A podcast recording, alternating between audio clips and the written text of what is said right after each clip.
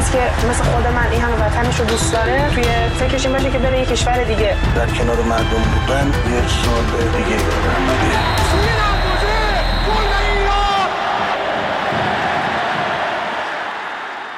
سلام به برنامه رادیویی تماشاگران خوش اومدید. کاری از گروه ورزش رادیو فردا. من سعید پیرمحمویی هستم و به همراه همکارم محسا باغری در دقایق پیش رو با شما خواهیم بود.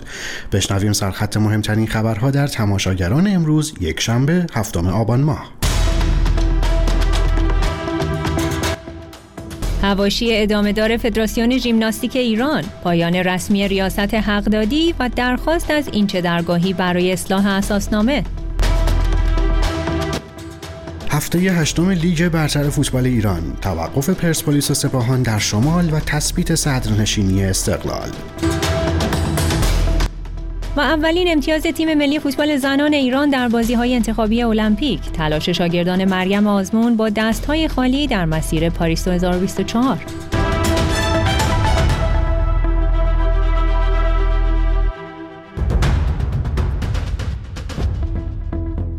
فدراسیون ژیمناستیک ایران در یک سال گذشته هواشی بسیاری داشته. بعد از اینکه فدراسیون جهانی ژیمناستیک انتخابات فدراسیون ایران را به رسمیت نشناخت و اعلام کرد همچنان زهرا اینچه درگاهی رئیس سابق این فدراسیون رو به عنوان رئیس قانونی قلمداد می‌کنه دیوان عدالت اداری ایران هم رأی به ابطال انتخابات این فدراسیون داد. در این مدت ژیمناست های ایران هم اجازه حضور در هیچ مسابقه بین المللی رو نداشتند. حضور ژیمناست ها در بازی های آسیایی هم به درخواست اینچه درگاهی انجام شد. در شرایطی که وزارت ورزش همچنان در مقابل خواسته فدراسیون جهانی ژیمناستیک مقاومت می‌کنه اما کمیته ملی المپیک ایران رسما از برگزاری مجدد انتخابات این فدراسیون خبر داده. فدراسیونی که اگه انتخاباتش دوباره برگزار نشه فاصله با تعلیق کامل نداره. در ادامه این هواشی رسانه های ایران از پایان کار عابد حقدادی گزینه مورد حمایت وزارت ورزش در میز ریاست ژیمناستیک ایران خبر دادند. بر اساس گزارش ها اعضای مجمع فدراسیون ژیمناستیک هم در نامه رسمی با امضای دبیر کل این فدراسیون از زهرا اینجا درگاهی خواستن مراحل اصلاح اساسنامه و برگزاری دوباره انتخابات رو فراهم کنه. از ژیمناستیک بریم به فوتبال. هفته هشتم لیگ برتر فوتبال ایران امروز با انجام دو بازی در گیلان و مازندران به پایان رسید. ملوان در ورزشگاه سیروس قایقران بندر انزلی و در حالی که زنان تماشاگر هم در ورزشگاه حضور داشتن مقابل پرسپولیس قرار گرفت. تلاش تیم‌های ملوان و پرسپولیس در پایان 90 دقیقه با تساوی بدون گل به پایان رسید و دو تیم امتیازها رو تقسیم کردند. در دیگر بازی امروز سپاهان در قائم شهر به مساف نساجی رفت. شاگردان مهدی رحمتی در ابتدا با محمد رضا آزادی از حریف قدرتمندشون پیش افتادن اما در ادامه کار محمد دانشگر به کمک شاگردان مرایس اومد و بازی رو به تساوی کشوند. در پایان هفته هشتم استقلال با هفت بازی و 18 امتیاز صدر نشینه. پرسپولیس با هفت بازی و 16 امتیاز در رتبه دوم قرار داره. زوباهن سپاهان و ملوان هم به ترتیب در رتبه های سوم تا پنجم جدول قرار دارند از لیگ برتر فوتبال ایران سری بزنیم به تیم ملی فوتبال زنان. بازی های گروه ای انتخابی المپیک در قاره آسیا به میزبانی استرالیا در حال برگزاری و امروز تیم ملی فوتبال زنان ایران در دومین بازیش مقابل تایوان قرار گرفت. تلاش تیم های ایران و تایوان در پایان 90 دقیقه بدون اینکه گلی از خط دروازه ها عبور کنه به پایان رسید. شاگردان مریم آزمون که در اولین بازی با دو گل مغلوب تیم قدرتمند استرالیا شده بودند با تساوی در این بازی اولین امتیاز رو به دست آوردن. زهرا خاجوی دروازه‌بان ایران هم در این بازی به عنوان بهترین بازیکن زمین انتخاب شد.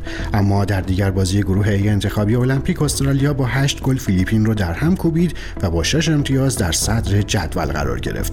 تیم ملی فوتبال زنان ایران که بدون هیچ اردوی آماده سازی مناسبی در بازی های انتخابی المپیک شرکت کرده در آخرین بازی این گروه روز چهارشنبه با فیلیپین دیدار می‌کنه.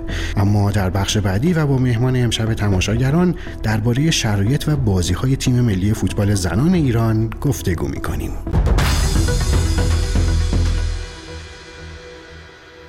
در بخش گفتگوی ویژه هستیم و کوروش بازیار مربی فوتبال از آلمان همراه ما هستند. آقای بازیار سلام خوش اومدین به تماشاگران. آقای بازیار امروز تیم ملی زنان ایران دومین بازیشون رو در مرحله انتخابی المپیک انجام دادن. تحلیل شما از عملکرد تیم ملی توی این بازی چیه؟ بازی مقابل چین تایپه مشخص بود که بازیکنانمون خستن با توجه به بازی سختی رو که مقابل استرالیا در بازی اولشون مقابل اون همه تماشاگر در اون استادیوم زیبا و اتمسفر بسیار وحشتناکی از نظر بازیکن تماشاگر پشت سر گذاشته بودن. مصدومایی که در اون بازی داشتن خب در این بازی اومدن و با توجه به خستگیشون نمی‌خواستن اسیر سرعت چین تایپی ها بشن و بازی رو کنترل کردن. واقعا فرصت آنچنانی هم برای گلزنی به چین تایپی نداد. تیم فوتبال زنان ایران و مریم آزمون بسیار خوب آنالیز کرده بود و با درایتی که داشت و تغییراتی که در بازی به وجود آورد تونست آخرای بازی فشار رو از روی تیمش کم کنه بیشتر به دروازه چین تایپه نزدیک بشن که متاسفانه عدم تجربه بازی های بین المللی باعث شد که ما نتونیم اون تک به تک رو وارد دروازه بکنیم که در ثانیه آخر دفاع چین تایپه حتی یک توپ رو از روی خط دروازه برگردون. دو تا مصدوم داشتیم حدیث بساچیر و شبنم بهشرات که نیمه اول تعویض شدن و دروازبانمون واقعا زهرا خاجوی یک تنه مقابل حملات چین تایپه ایستاد و قابل احترام هست بازی که امروز و امتیازی که مقابل چین تایپه کسب کردن. آقای بازیار تیم ملی زنان ایران هرچند که مقابل استرالیا شکست خورد اما مقابل تیمی که واقعا حرفی برای گفتن داره فقط دو تا گل خورد. نمایش قابل قبولی داشته اینجا بدون آماده سازی به این مسابقات اومدن و واقعا عملکرد خوبی داشتن.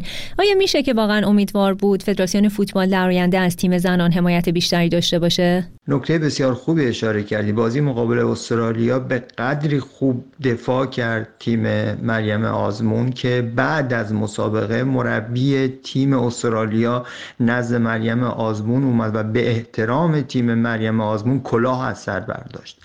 بازی بسیار خوبی بود از نظر تجربی برای فوتبال ایران و من هم موافقم با خانم آزمون که حمایت از این تیم نشده. ما فراموش نکنیم دختران فوتبالیست در دنیا ابتدای فوتبالشون زیر هفت زیر نو زیر یازده دست کم سه رده سنی رو در تیمهای مختلف در کنار و در مقابل تیمهای پسران بازی می‌کنن.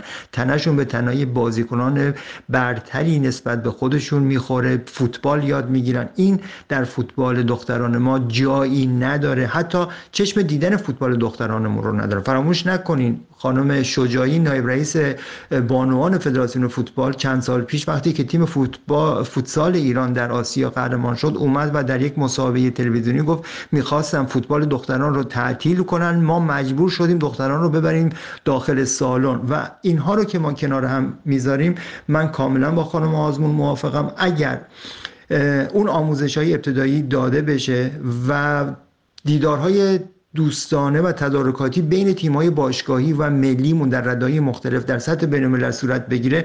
من مطمئنم که دختران اون توانایی بازی و ایستادگی تیم‌هاشون در مقابل تیم های رقیب در آسیا بالا خواهد رفت. دیدیم از نظر قدرت بدنی قد و فیزیک و تکنیک ما هیچ حرفی برای گفتن نداشتیم. بدون تعارف پاسامون از دو به سه به ندرت می‌رسید. ضرباتمون بسیار در سطح استاندارد پایینی بود. اما از نظر تجربی قطعا به درد فوتبال بانوان ایران خواهد خورد. ممنون از شما. کروش بازیار مربی فوتبال که مهمون امشب تماشاگران بودین. به دقایق پایانی برنامه رسیدیم و منهای ورزش امشب. همزمان با مراسم خاکسپاری آرمیتا گراوند چهره های شاخص ورزش ایران به جان باختن او واکنش نشون دادن حمیده عباس علی قهرمان کاراته علی کریمی و مسعود شجاعی ستاره های سابق فوتبال ایران و کیمیا علیزاده قهرمان تکواندو ورزشکارانی بودند که تصاویری از آرمیتا در اینستاگرامشون منتشر کردند. کیمیا علیزاده در اینستاگرامش نوشته واژه آرمیتا گراوند درگذشت را مخدوش کنید و به جای اون از عبارت آرمیتا را کشتن استفاده کنید. اما برنامه ورزشی تماشاگران در همین جا به پایان می‌رسه و تا روزی دیگه که از طریق رادیو فردا دوباره با شما باشیم. وقتتون بخیر. خدا نگهدارتون.